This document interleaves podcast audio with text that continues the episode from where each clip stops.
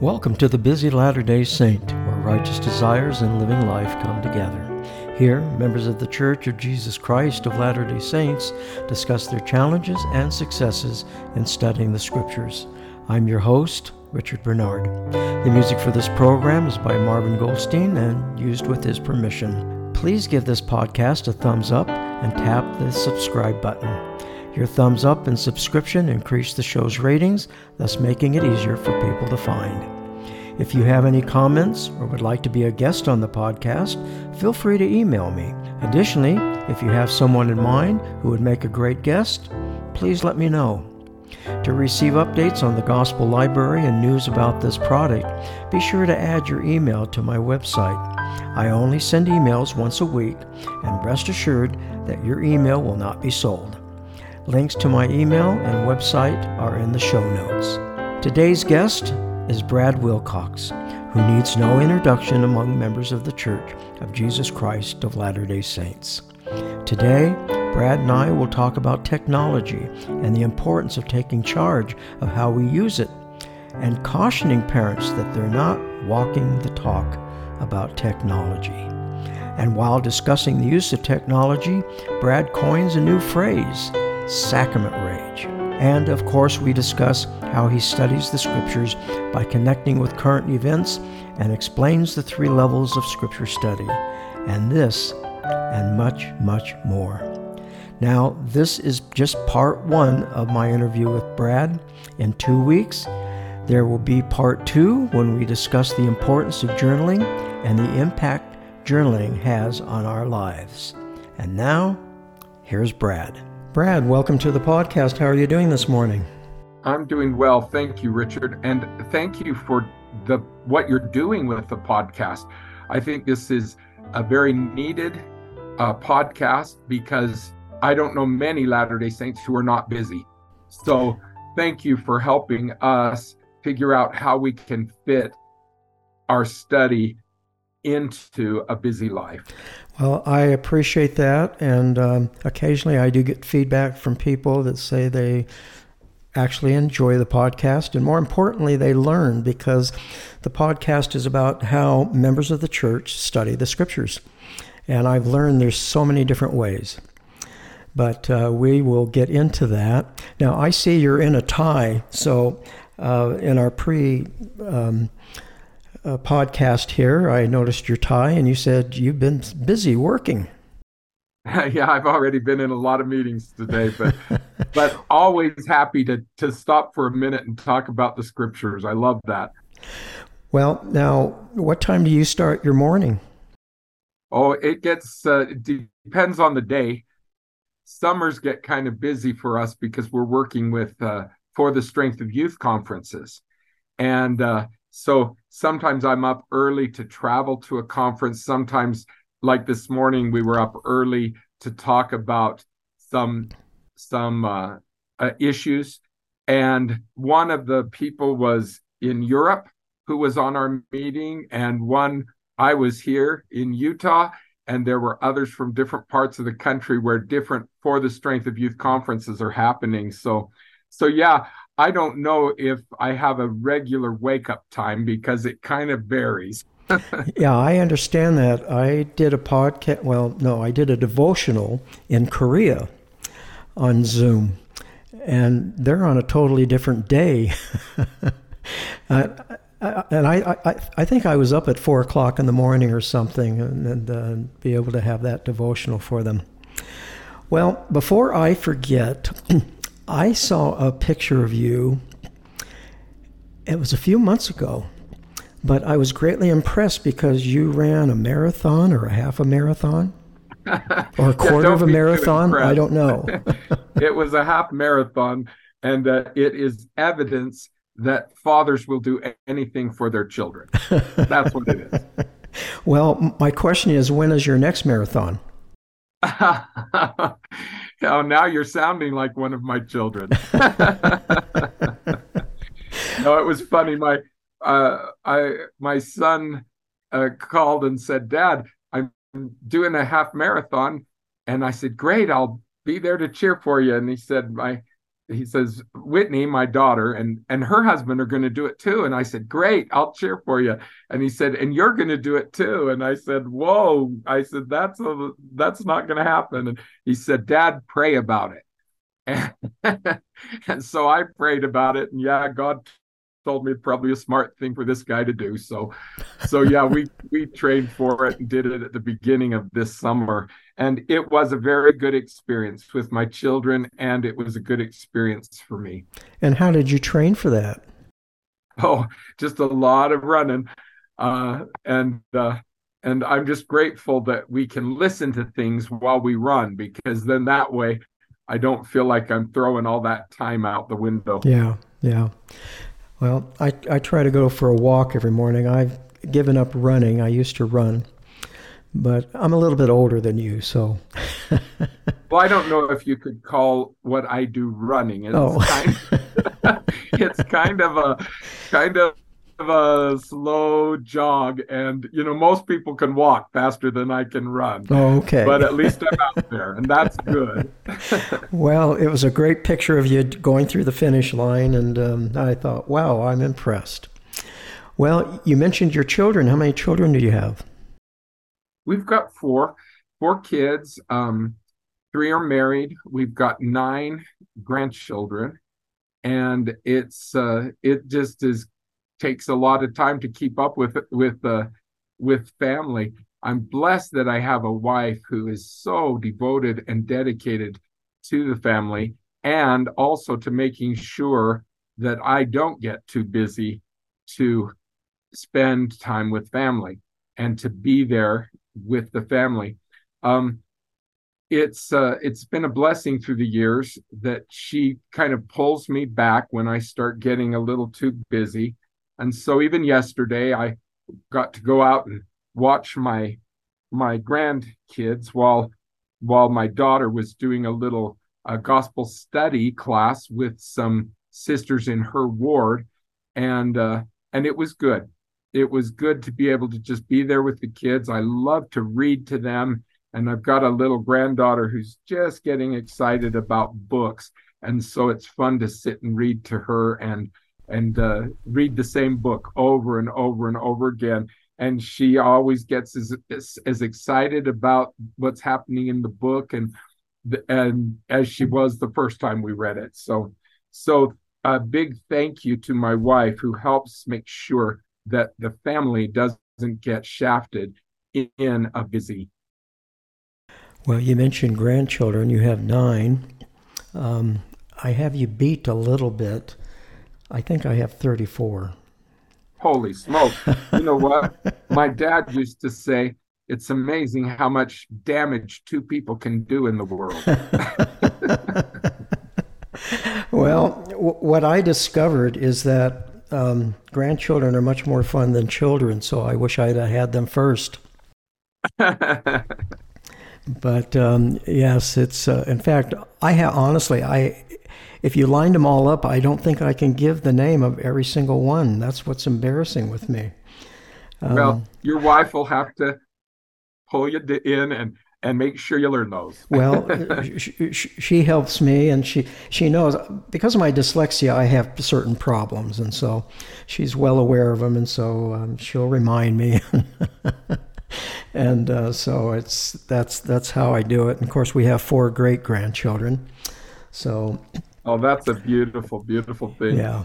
You know, it's it's funny. Uh, it, it's always grandma's house. It's always grandma's uh, party. It's always about grandma. And yes. Yep. first, yep. I kind of resented that, but now I'm just so grateful for the relationship that grandma has with those kids, and through her, the relationship that she helps me maintain. Yes. Uh, when I go to family gatherings, I'm the least important person there. yeah, it's kind of humbling. and sometimes I tell my wife, I, I don't even really need to go because it's it's all about her. And you're right. Um, I'm so grateful for my wife, and um, and uh, of course, this is my second marriage. That's why we have so many children. Um, my first marriage, we had four, and uh, through Amy, we had five. One thing I've noticed, uh, Richard, is that as the kids get older, uh, it's interesting that that uh, grandpas, dads start taking on a more important role in their lives, um, and so even though we're joking about how it's all about grandma, we've got to remember that um, both grandpas and grandmas, both moms and dads are needed and play important roles in the in the children's development and different roles in how children uh, interact with others and interact with the world. And uh, and they need both. Um, there's a fascinating study. Let me grab this so i can that i was just reading uh, by Jenet Jacob Erickson a professor at byu she says it takes two. What we learn from social science about the divine pattern of gender complementary uh, com, complementary. Oh, i don't I, i'll just say you can edit that. Uh, uh, her study says it takes two.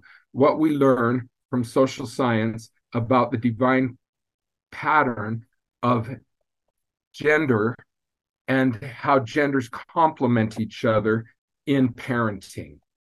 Well, that's a powerful statement. Well, I'd like to learn more about you. Where did you grow up? I actually grew up in Ethiopia, Africa. My dad was uh, starting some education programs over there and trying to improve the quality of education. And so my earliest childhood memories uh, begin in Africa. We moved back to the United States when I was just about to turn eight. I was baptized here in the United States, but my earliest memories are of Africa. Then my dad was a professor at BYU, so we lived here in Provo, and uh, and then uh, served my mission in Chile, and then came back and have been generally in Provo, except for times when we have been away for studies. I got my PhD at the University of Wyoming, and also uh, times when we've directed study abroad. Uh, we took some students down to New Zealand and lived there for about six months one year. We also had the same chance to do that in Spain. And uh, those have been really rich, wonderful experiences. Uh, served as mission leaders in Chile again. And so I've spent five years of my life serving as a missionary in Chile. And so we've had some rich international experiences, but home has been Provo because of my work at BYU. Well, you mentioned Chile. We have a grandson that's going to Chile to serve a mission. Oh, uh, he's going to love it. I think he goes out September or October. What I'm trying to do with my grandchildren as they serve, prepare to serve missions, is I want to study the gospel with them, uh, until, you know, until they, they leave, and teach them about the importance and teach them how to study the scriptures. And Beautiful. so I, I haven't set that up. I've got two going on missions. Um, uh, Chile and Brazil, if I remember right. Um, and your but, family's making a contribution in South America. That's wonderful. Yes, yeah. So we're we're excited that they're going. So, but okay. So we pretty much covered your your life here and summed it up all in two minutes. and uh, of course, you're a well-known speaker throughout the church. And I, I have to ask. Um, you're now serving as the first counselor in the general presidency of the young men. I probably got that title wrong backwards, but that's okay. Um, when that call came, how does it come? Um, I was called in 2020 when they reorganized the Young Men General Presidency, and I was called as the second counselor. This call came when uh, Ahmad Corbitt, who was serving as the first counselor, was called to the to the uh, to be a general authority 70 and uh, he will do a wonderful job. He will bless so many lives, and uh, we miss working with him on a day on a close basis. But we're very grateful. The man who was serving as the executive secretary in our presidency, Mike Nelson, was called as the second counselor, and so he's been great and he already was up to speed with everything that we've got going all the balls we've got in the air.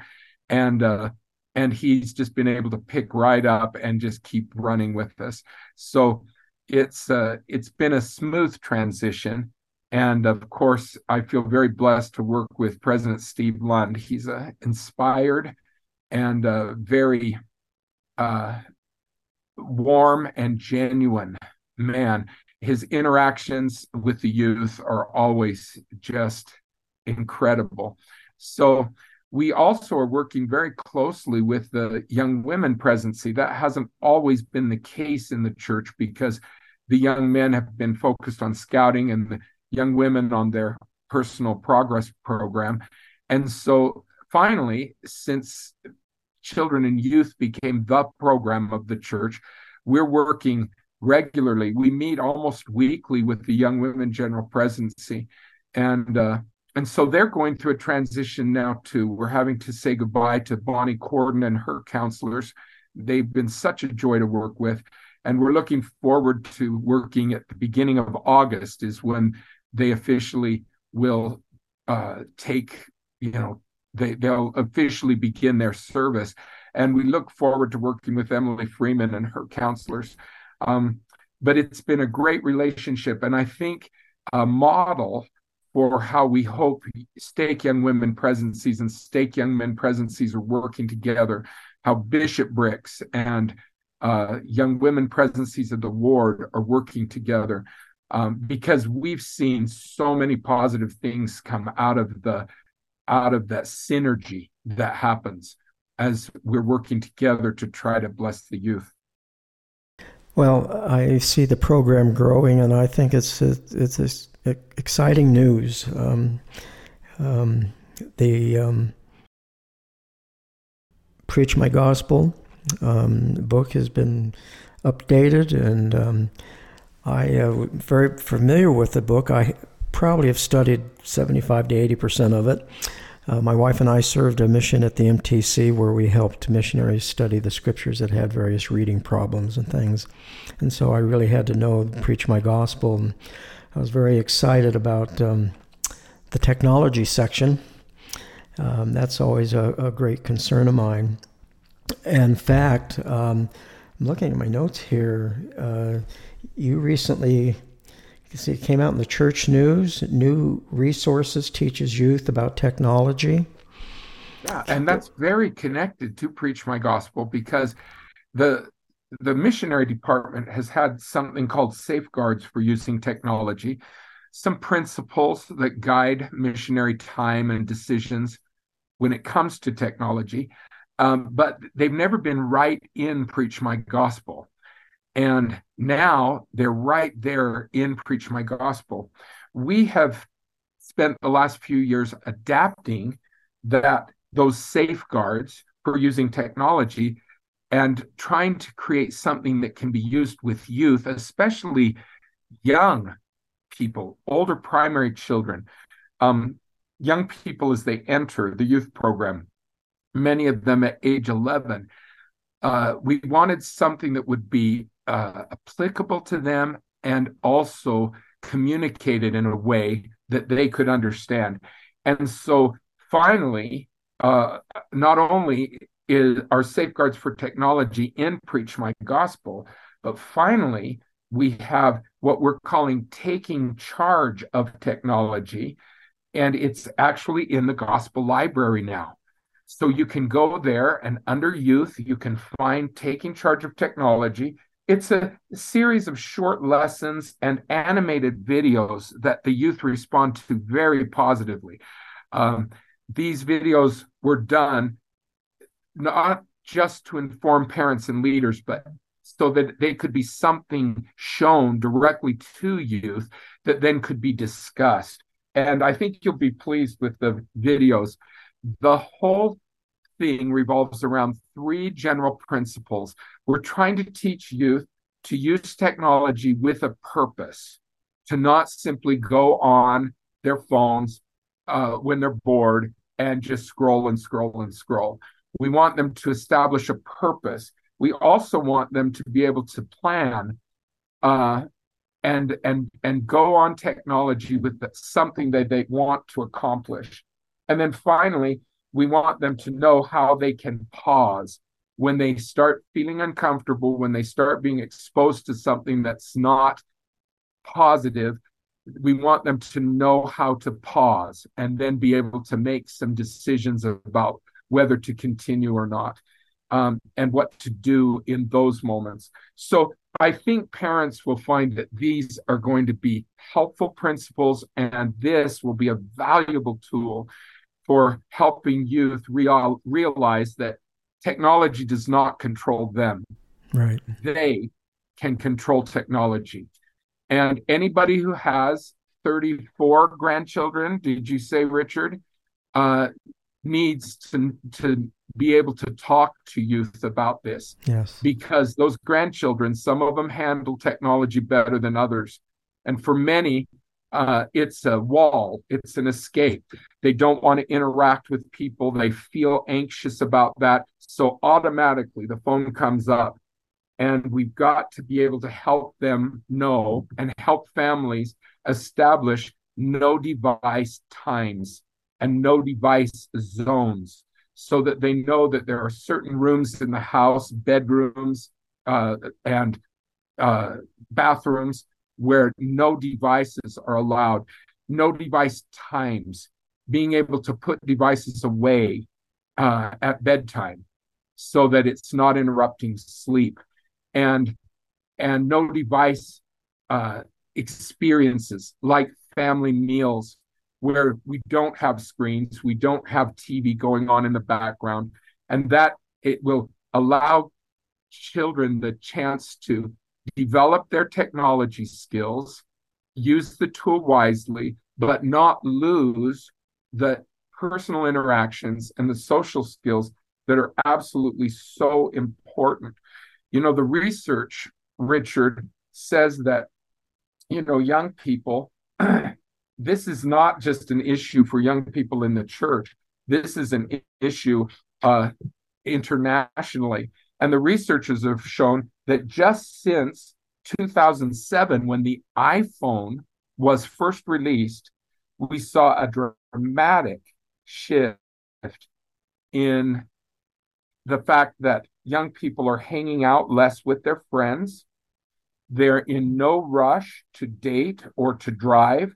They are less likely to get enough sleep, and they are reporting higher levels of depression and loneliness, and they claim that they are less happy and don't know how to be happy.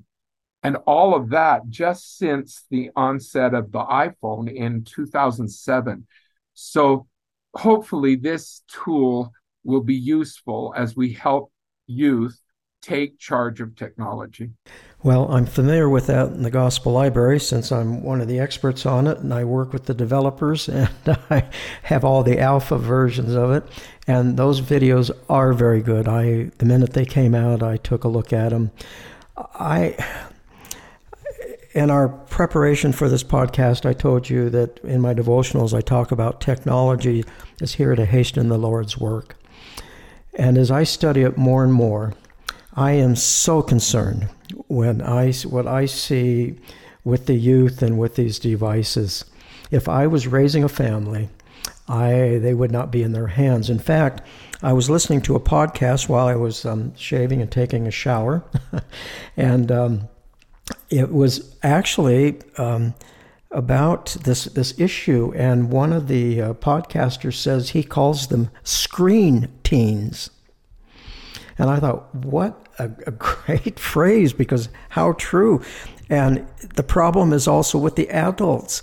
I, I, I still remember going to Costco and there were two women and they I didn't know if they were sisters or a mother and daughter and the mother was just looking very young but they had about a two year old, I guess, sitting in the, um, the seat there. And one woman was pushing the cart, and the other woman was holding um, a, a mini iPad so that the child could watch a movie. And I thought, what damage is being done? That child's not learning to be bored. He's not learning to communicate. He's not learning to shop. now, in my days when I raised children, we didn't have digital devices and we went shopping. It was an exercise to learn how to shop and, and how to read and, and how to weigh things. And all of this is being taken away from them. And uh, I just, I, am concerned, and and the other part, my concern is, is that um, how it's being handled in the church. One of the biggest things that people approach me with throughout the country is how do I control these devices in the classroom and church? And I have definite things that can help, and, and I work with them on that. But a lot of adults are just overcome, and so they say, well, don't bring the devices. But I said, that doesn't solve the problem. The, the problem is they've got to learn. There, there was a survey done about a few years ago, and the big thing that came out of that survey was that the teenagers were saying, and these weren't just LDS teenagers, the teenagers were saying, You, the parents, tell us everything we shouldn't do with these devices, but you never tell us what we can do. And if I if I was raising a family, I would have probably four times a year a family home evening, just on technology. I think the other thing that you need to remember is that is that many of the adults are not modeling the very things that they're asking youth to do because they are also misusing that technology and using the technology at the wrong time and in the wrong place. And so it's a problem for all of us but we got to focus on the we've got to focus on the fact that that it's put the scriptures right in the hands of all of us at all times and that is a blessing it's put general conference talks right in our hands. Uh, we don't have to wait for the liahona to come out. We don't have to wait until it's a lesson in church. We can be reviewing this material and studying this material all the time. So the very tool that has has uh, brought a lot of dangerous and negative material into our circle has also brought a lot of wonderful material. And isn't that what we're told about the last days? Is yes. that there will be a fullness of light and there will be a fullness of darkness. And so we just have to focus on the light. We have to help young people be able to know that the scripture tools that are available to them through technology are what previous generations and even previous prophets in past generations would have given anything to have. So we want to continue to focus on teaching, training, helping, uh, young people discover and use the scriptures um, that are so easily accessible. Yes. And you're absolutely right. We have to model. When I'm at a family gathering, I don't pull my phone out. Um, I might pull it out to take a photo. I might take it out to show a photo. or sometimes somebody comes and asks me because I'm the geek in the family, how does this app work? So I do that. But normally it just stays in my pocket. And um, it breaks my heart when I'm in sacrament meeting and I see somebody texting, and it's an adult. Um, now, I have certain problems with this because. Um, when I go to sacrament meeting, I have my digital device. Well, first of all, my all my digital devices are set up. I use Apple for everything, so that when Sunday comes, I'm limited to what apps I can use. I've set that up, and my screensaver is a picture of the Savior to remind me this is Sunday, and my watch has a picture of the Savior. And so I'm constantly being reminded on Sunday, this is Sunday. and I just limit the apps that I, I want to have access to. But also, this is the way I take notes when I receive inspiration. my journal is with me all the time, but I'm using digital de- devices. And so if my phone is open or if my iPad's open um, during sacrament meeting, it's because I've received some inspiration and I've got to get it down or I'm going to lose it. But and, and, we have to give each other that benefit of the doubt. We have to be able to say when we see an adult texting during sacrament meeting, we just have to we have to just you know let he who is without sin cast the first stone. We've got to just give somebody the benefit of the doubt and say, right. well, maybe he's jotting down an inspiration he's had. Maybe he's do, doing a quick text because he just thought of somebody because of what the speaker said and he wanted to send a positive text. I, I just find I have to do in sacrament meeting the same thing I do on the road. When I see somebody driving and they're texting or they're they're putting on makeup in the rearview mirror at the same time they're driving on the freeway, I just have to smile and I have to say, all right, Brad, just be understanding, be patient, and just remember that you know you don't know all the circumstances in that person's life. And so i i just uh, that helps me from feeling road rage or am i coining a new term here? Sacrament meeting rage? Yeah. Yes. Uh, i just try to remember that everybody is in different circumstances and different levels of spiritual maturity and that helps me to not get too uptight about it. Well, I was at a devotional, I don't remember where, but a bishop came up to me and said, I have a problem. And I thought, well, that's for the stake president to hear. but he says, no. Um, he says, I used to use my phone during sacrament meeting because he says that's where I read the sacrament prayer. And he says, and that's where I make my notes. But I had several members come up to me when I was first called as a bishop and said that I need to repent because you're you're using your phone during sacrament meeting. And he said, "What should I do?" And I said, "Well, I would meet with those people and explain what you just explained and also say I'm using it for the Lord's work." And so now what you said about driving and we're going to be talking about the scriptures here in a minute my study of the scriptures daily has gotten me to the point, and I hope this doesn't sound like bragging, but I don't worry about the other drivers. I don't think, oh, that was stupid, or what are you thinking? I just let it go because you're right. I don't know their circumstances. And I think uh, you brought up a very valid point and an important one that in sacrament meeting we have to do the same thing. And I think I need to repent a little bit because sometimes I'm in sacrament meeting and I see somebody playing a game. That's not even texting. They're playing a game and they're an adult. And I'm just going, what are you doing? It's the sacrament. but I'm going to repent and see if I can get more. Um, uh, I'm not have that sacrament rage as you as you pointed out. well, let's get into studying the scriptures. Um, how do you study the scriptures? Um, I found that both in my family, when the children were younger, and uh, now, my time is best spent if I try to connect my study with something else than I'm already doing.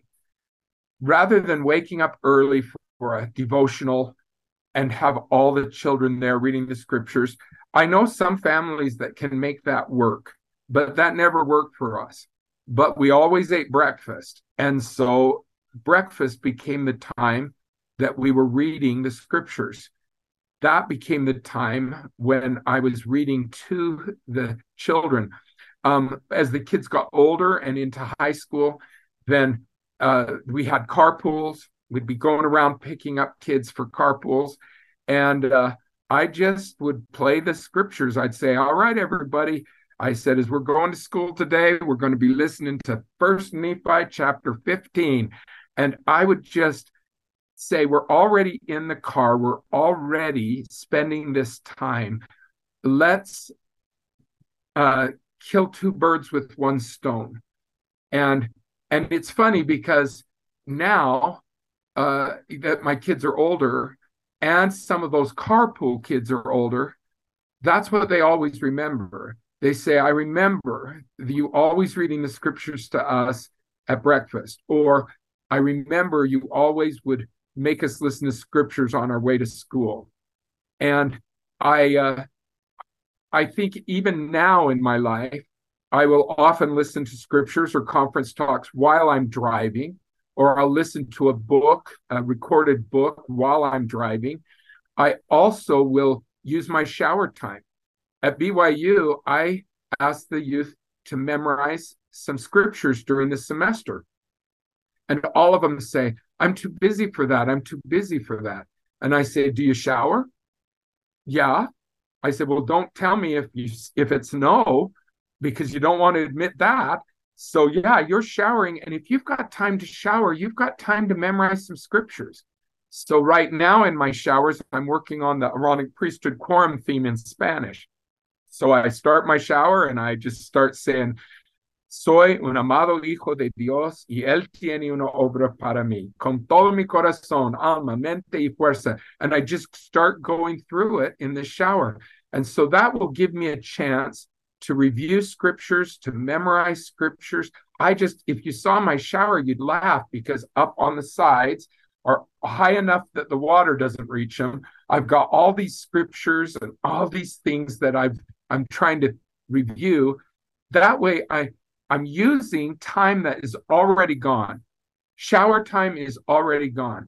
So instead of trying to carve out new time in my life, oh, I'm going to wake up a half hour early every morning. I already told you. Some mornings for me start at 3 a.m. Some mornings I get to sleep until 7.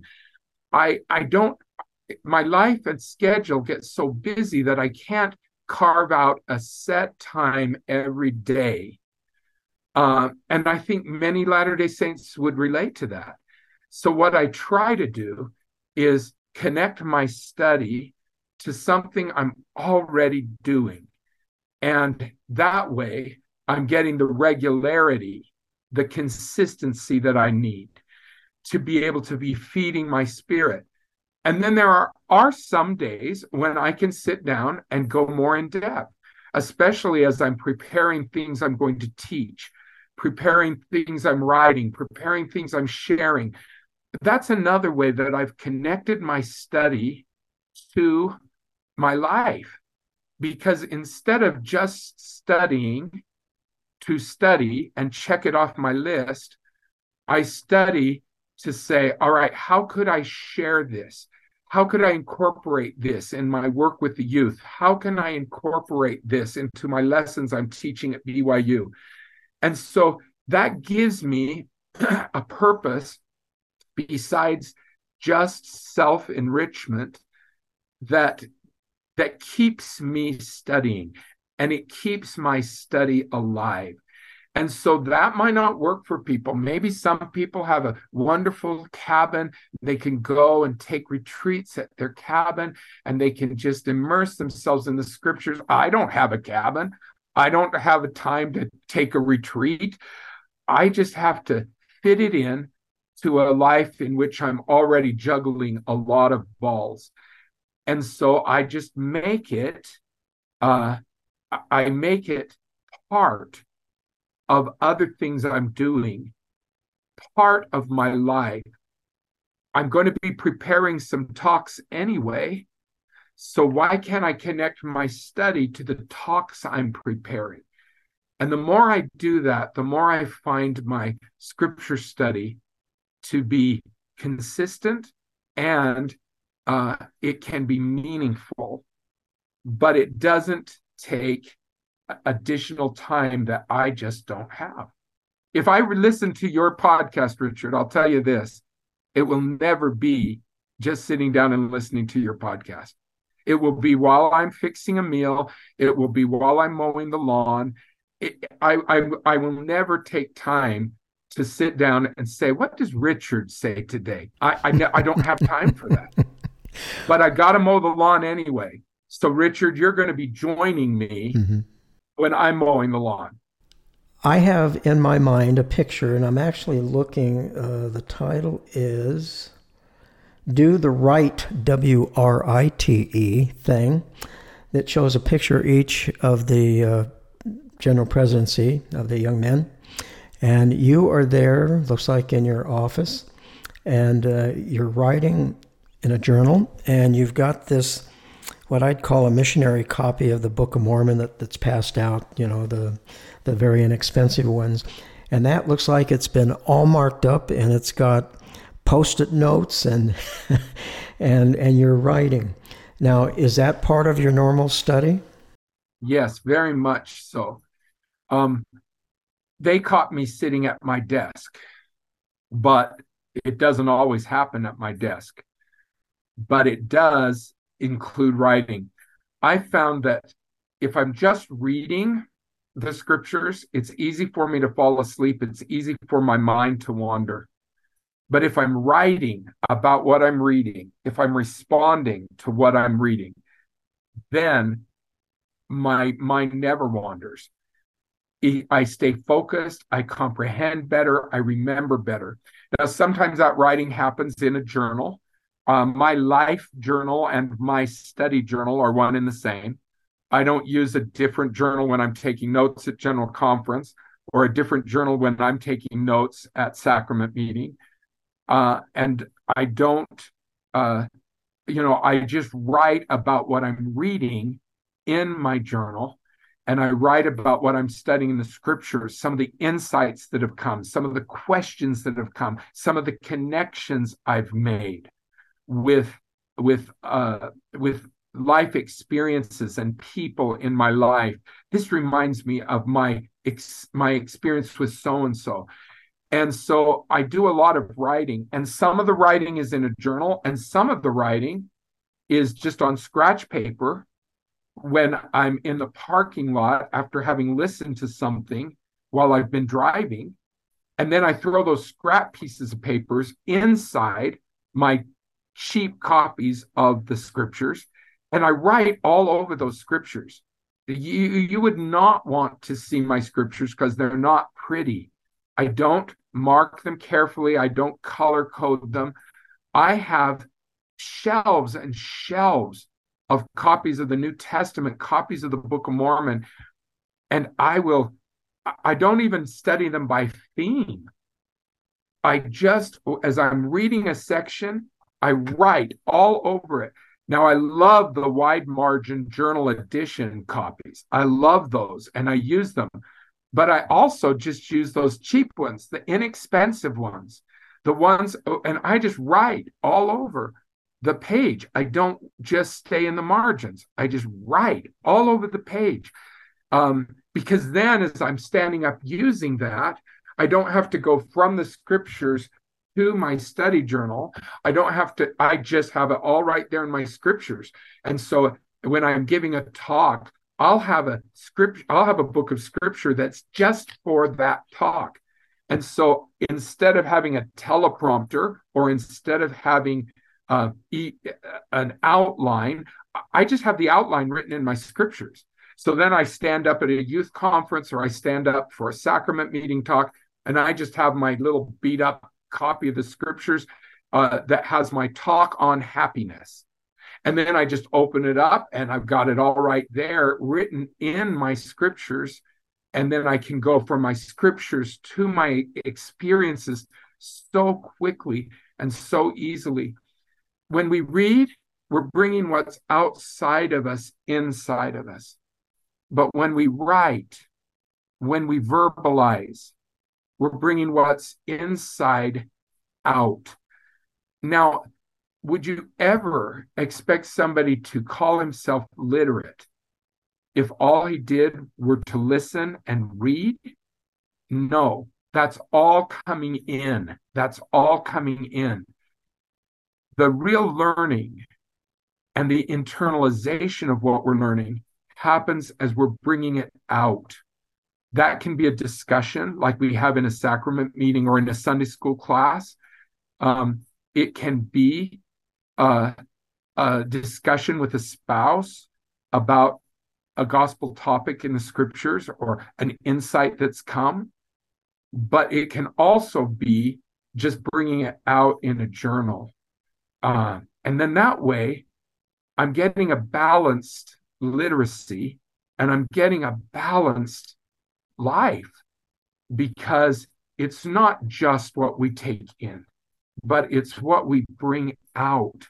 And that helps us to have a complete experience with learning and not just a one sided experience. Yes, I, I agree. And just for the listeners, we're actually, Brad and I are going to have another podcast just on journaling. And I'm excited about that one and that'll be yeah, at a, Richard. you and I are pretty crazy to say that we're excited about journaling because not many people are. But I tell you, I'm excited about it, and it's, it's definitely part of my life. Well, uh, listeners need to know that there'll be a separate podcast with just journaling, and but the idea came from you because you and I were walking next to each other, going to our respective cars, and and um, we had already talked about journaling, and you said we should have a podcast just on journaling. And I go, what? I would have never thought of that. That's a fantastic idea. Okay, let's Good. do it. Good. Well, we will. Yeah. But journaling might turn a lot of people off. But if you realize that journaling can be part of your scripture study, then that might turn a lot of people on. Yes, I, I agree. And I've I've helped other people to start journaling. And they always come back to me a year later, two years later, and they say, It has changed my life. And so journaling is very, very important. Well, we've talked about how you study the scriptures. And um, I, I guess I just have one last question and then we'll end here. Um, I'm assuming you've read the first um, chapter of First Nephi probably a thousand times. And um, I know most members of the church have read that first chapter. And of course, as Elder Bednar says, most people stop right where Isaiah starts, and then they put the Book of Mormon back up on the shelf. Um, and I don't understand that because I, I get excited with Isaiah. But anyway, if you are reading, well, let me get some background. I I had a wonderful interview with uh, Susan Easton Black, and I was there in her office in her I home. I love her. Yeah, she's wonderful. And I asked her at one point. I said, "Look, you know the Doctrine and Covenants. that, that's a given. When you study the gos- the gospel and you're in the Doctrine and Covenants, what do you do? I mean, you know it." and she's got a photographic memory, and her response was so wonderful. She says, I stop and ask the Lord, what is it that I still don't know? Mm, beautiful. Yes. And so I'm asking you, when you uh, read that first chapter of First Nephi, and it says, I, Nephi, having been born of goodly parents for the thousandth time, what do you do? Nila Banton Smith was a literacy expert uh, she's not a member of the church, but she uh, proposed a way to help children and young people as they're learning to read to be able to not just decode the words, but to be able to really comprehend what they're reading. And she talked about reading the lines but then reading between the lines and then reading beyond the lines.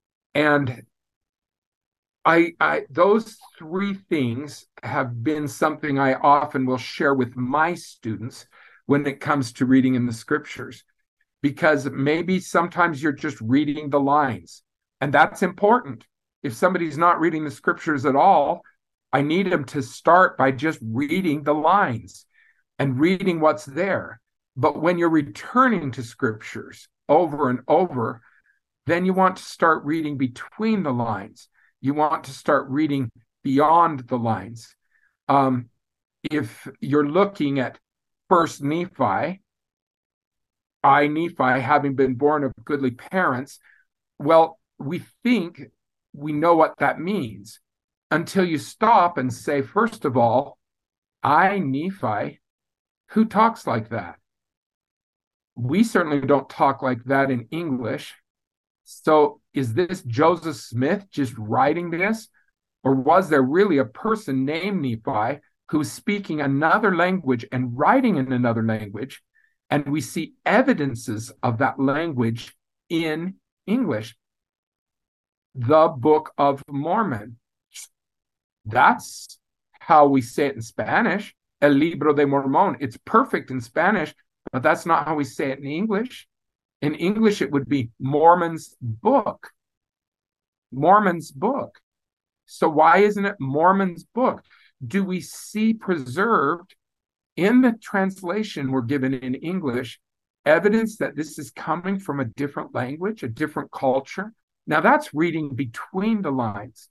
Having been born of goodly parents. Wow. Um, goodly parents. His parents must have been super nice. No, maybe we start reading between the lines and saying, is Nephi explaining why it is that he can read and write in a world that is completely illiterate? Maybe goodly parents means parents with goods, parents who are wealthy. Maybe he's explaining, as ancient scribes did, why he can read and write. And and maybe he was saying my parents were wealthy. That's how come i wasn't out scrounging for my next meal. I was able to get an education. And if we start reading between the lines then we can start getting more out of the scriptures the third part of that pattern is to read beyond the lines and that means connect it to you um, what opportunities do I have because of the opportunities for literacy and education that my parents have given me?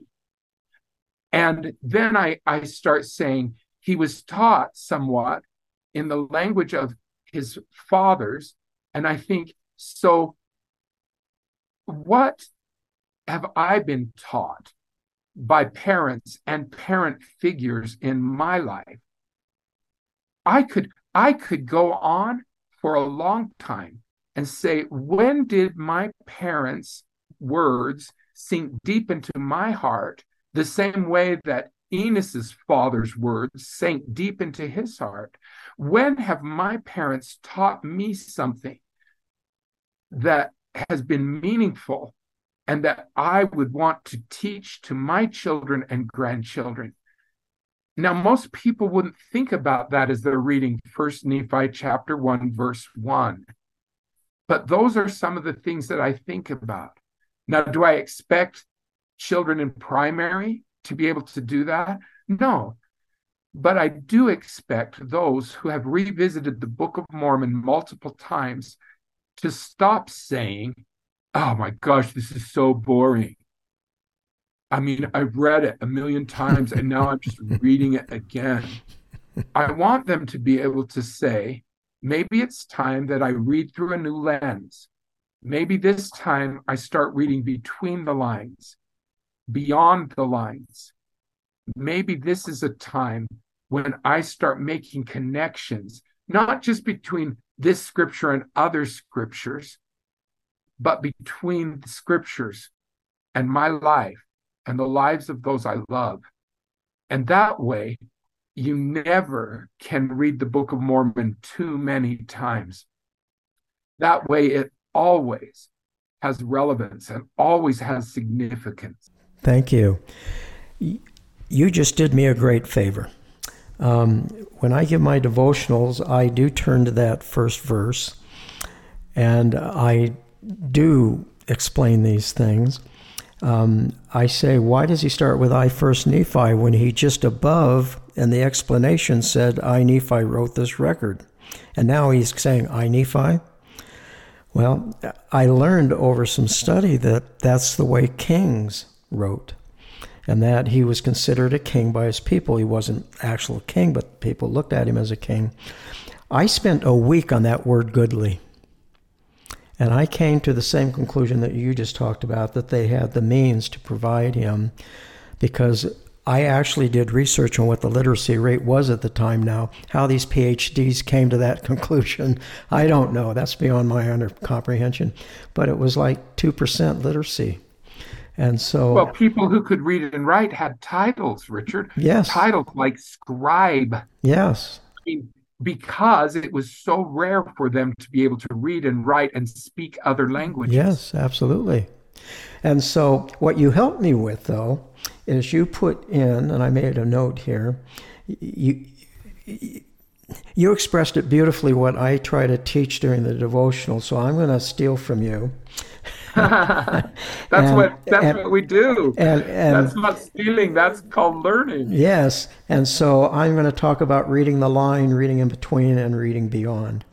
And I'll, I'll give you full credit no, give Nila Banton Smith full credit. But um, that's what I teach because I go to Isaiah. I love Isaiah, and I go to usually chapter 53, and we study that together. And I try to get people to be on the line. And I try to get people, I love what Bed, Elder Bednar said. What is it you heard that wasn't said? And exactly, that's between the lines. That's between the lines. Yes. I mean, in Mosiah three nineteen, it says, "Put off the natural man and become a saint through the atonement of Jesus Christ." Well, that's easy to read that yep. phrase. Yep. But that there's a lot that's not being said there about how do I put off the natural man? How do I become a saint through the atonement of Christ? Boy, there's so much there between the lines that I have to understand so that that phrase becomes truly meaningful in my life. Well, at the beginning of the year, or maybe it was the last part of last year, I was struggling with um, D&C 119, I think it is. Anyway, it said to remove yourself from Babylon. And I go, okay, I feel that I'm living in Babylon, even though I'm here in Utah. but how do I do that? I'm surrounded by it.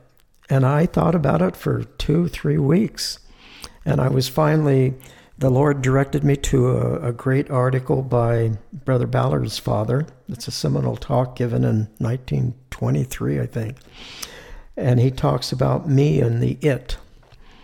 And I won't go into all of it here, but um, that's where I started connecting with me if I'm asked to leave Babylon, Babylon, how do I do it? And I gradually got an answer over two or three weeks. And I think that's a key thing with studying the scriptures. The answers don't always come immediately with the light and an angel coming and telling me what to do. The, but, but as we immerse ourselves in these revelations, and that's what conference talks are, that's what the scriptures are in many cases, this is revelation that was received by prophets. And as I immerse myself in revelation, then that's one of the best ways to open myself to personal revelation. And so that's why so many people can report hearing him as they're reading the scriptures because it's not just what the scripture's telling them, but it's how the scripture is opening their heart to be able to seek personal revelation, like how do I get out of Babylon when I can't leave physically? And and that's when those revelations come that truly start making a difference in our lives and the lives of those we love.